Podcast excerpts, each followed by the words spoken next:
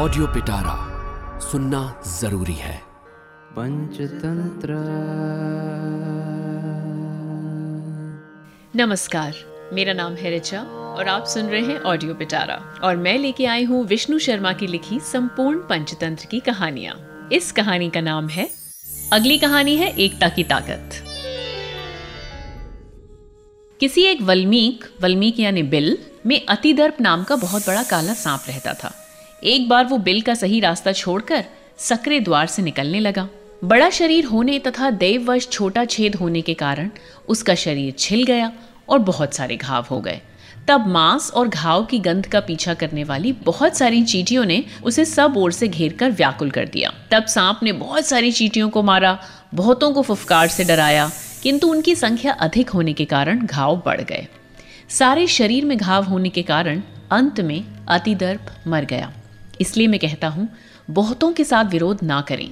जन समुदाय दुर्जय होता है, क्योंकि चींटियाँ उस फुफकारने वाले सांप तक को खा गई थीं। इसलिए इस विषय में मुझे कुछ कहना है। उसे सुनकर उचित कार्य करो। मेघवर्ण बोला, आज्ञा दो, तुम्हारा आदेश बेकार नहीं जाएगा। स्थिर जीवी बोला, वत्स, साम आदि उपायों को छोड़कर मैंने जो पांचवा उपाय सोचा है, उसे सुनो।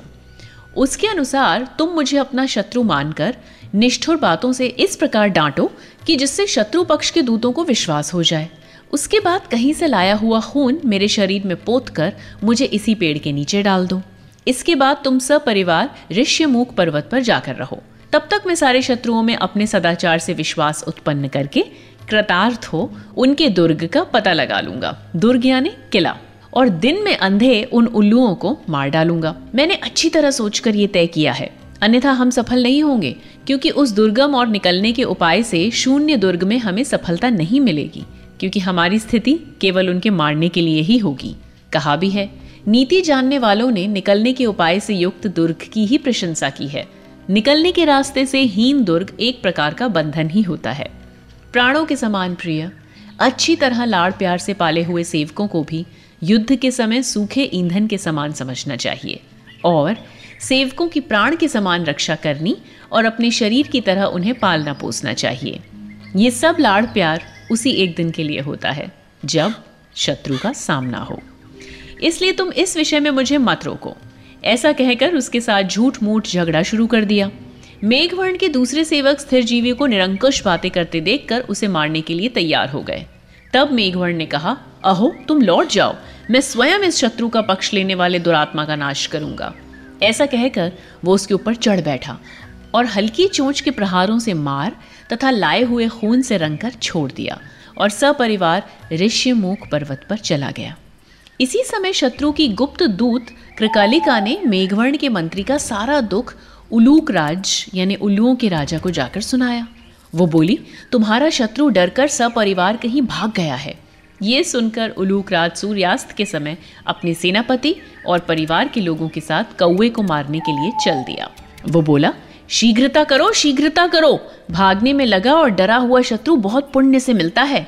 कहा भी है, शत्रु के पलायन में यदि एक भी छिद्र मिल जाए तो राज सेवक व्याकुल हो जाते हैं और राजा उन सेवकों के अधीन हो जाता है।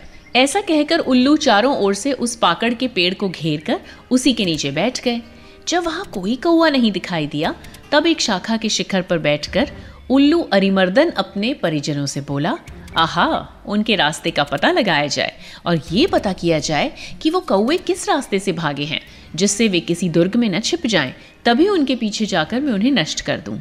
कहा भी है, इच्छा करने वाले के दुर्ग में स्थित शत्रु को मार नहीं सकते हैं और यदि वो सारी चीज़ों के साथ दुर्ग में स्थित हो, तब तो और भी अवध्य होता है। ऐसी परिस्थिति में स्थिर जीवी सोचने लगा। हमारे वृतांत को न जानने वाले ये शत्रु यदि ऐसे ही भाग जाएँगे तो मेरा कुछ भी काम नहीं बनेगा। कहा भी है, किसी काम को शुरू न करना ही बुद्धि का पहला लक्षण है, और शुरू करके उसके अंत तक पहुँचना बुद्धि का दूसरा लक्षण है। तात्पर्य ये है कि बुद्धिमान पहले तो काम शुरू ही नहीं करते, और अगर शुरू करते हैं तो उसे पूरा कर देते हैं। इसलिए किसी काम को शुरू न करना ही अच्छा। शुरू करके बीच में उसे रोकना ठीक नहीं। इसलिए मैं उनको अपनी आवाज़ सुनाकर खुद को दिखाऊँ। ऐसा विचार करके उसने धीमी सी आवाज़ की। वो शब्द सुनकर वो सारे उल्लू उसे मारने को चढ़ाए। तब उसने कहा, अहो, मैं कौओं के राजा मेघवर्ण का मंत्री हूँ। मेरा नाम स्थिर जीवी है। मेघवर्ण ने मेरी ये हालत कर दी है। तुम जाकर अपने स्वामी के आगे निवेदन करो।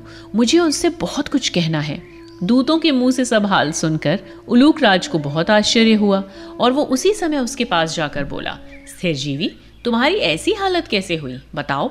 सिर जीवी बोला, देव, आप मेरी इस बुरी हालत का कारण सुने। पिछले दिनों वो दुरात्मा मेघवर्ण आपके द्वारा मारे हुए बहुत सारे कौओं की पीड़ा तथा क्रोध और दुख के कारण युद्ध करने को चलने लगा। तो मैंने कहा, स्वामी, तुमको उन पर चढ़ाई नहीं करनी चाहिए, क्योंकि वे बलवान हैं और हम निर्बल। कहा भी है, आत्मकल्याण की इच्छा करने वालों को चाहिए कि वे बल में कमज़ोर हों तो बलवान के साथ मन से भी विरोध ना करें। क्योंकि वो ज़्यादा बल वाला तो नष्ट नहीं होता, परंतु पतंग के समान कमज़ोर बल वाले का ही नाश हो जाता है। इसलिए भेंट देकर उससे संधि कर लेना ही उचित है। कहा भी है, बुद्धिमान को बलवान शत्रु को सर्वस्व देकर भी अपने प्राणों की रक्षा करनी चाहिए, क्योंकि प्राणों की रक्षा करने से धन अपने आप फिर आ जाता है। ये सुनकर उस दुर्जन ने गुस्सा होकर तुम्हारा पक्षपाती होने की शंका से मेरी ये हालत कर दी। इसलिए इस समय तुम्हारे चरण ही मेरी शरण है। बहुत कहने से क्या, जब मैं चलने फिरने में समर्थ हो जाऊँगा, तब आपको उसके स्थान में ले जाकर सब कौओं को मरवा डालूँगा। अरिमर्दन उसकी ये बात सुनकर पिता पितामह के क्रम से रहते आए मंत्रियों के साथ मंत्रणा करने लगा। उसके पाँच मंत्री थे, रक्ताक्ष, क्रूराक्ष, दीप्ताक्ष, वक्रनास और प्राकार कर्ण सबसे पहले उसने रक्ताक्ष से पूछा, भद्र, ये उस शत्रु का मंत्री मेरे हाथ में आया है, इसलिए अब क्या किया जाए इसके साथ? रक्ताक्ष बोला, देव, इस विषय में क्या सोचना? बिना सोचे इसे मार डालिए, क्योंकि कमज़ोर बल वाला शत्रु बलवान न हो तभी उसे मार डालना चाहिए।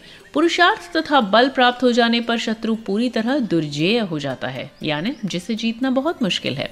और स्वयं आई हुई लक्ष्मी का त्याग किया जाए तो वो श्राप देती है। ये बात लोक में भी प्रसिद्ध है, कहा भी है।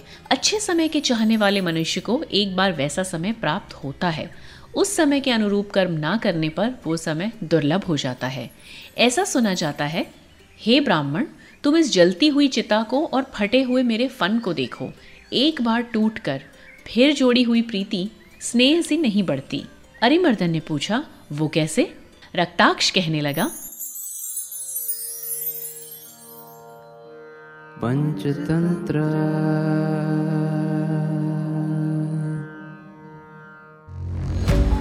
ऑडियो पिटारा सुनना ज़रूरी है।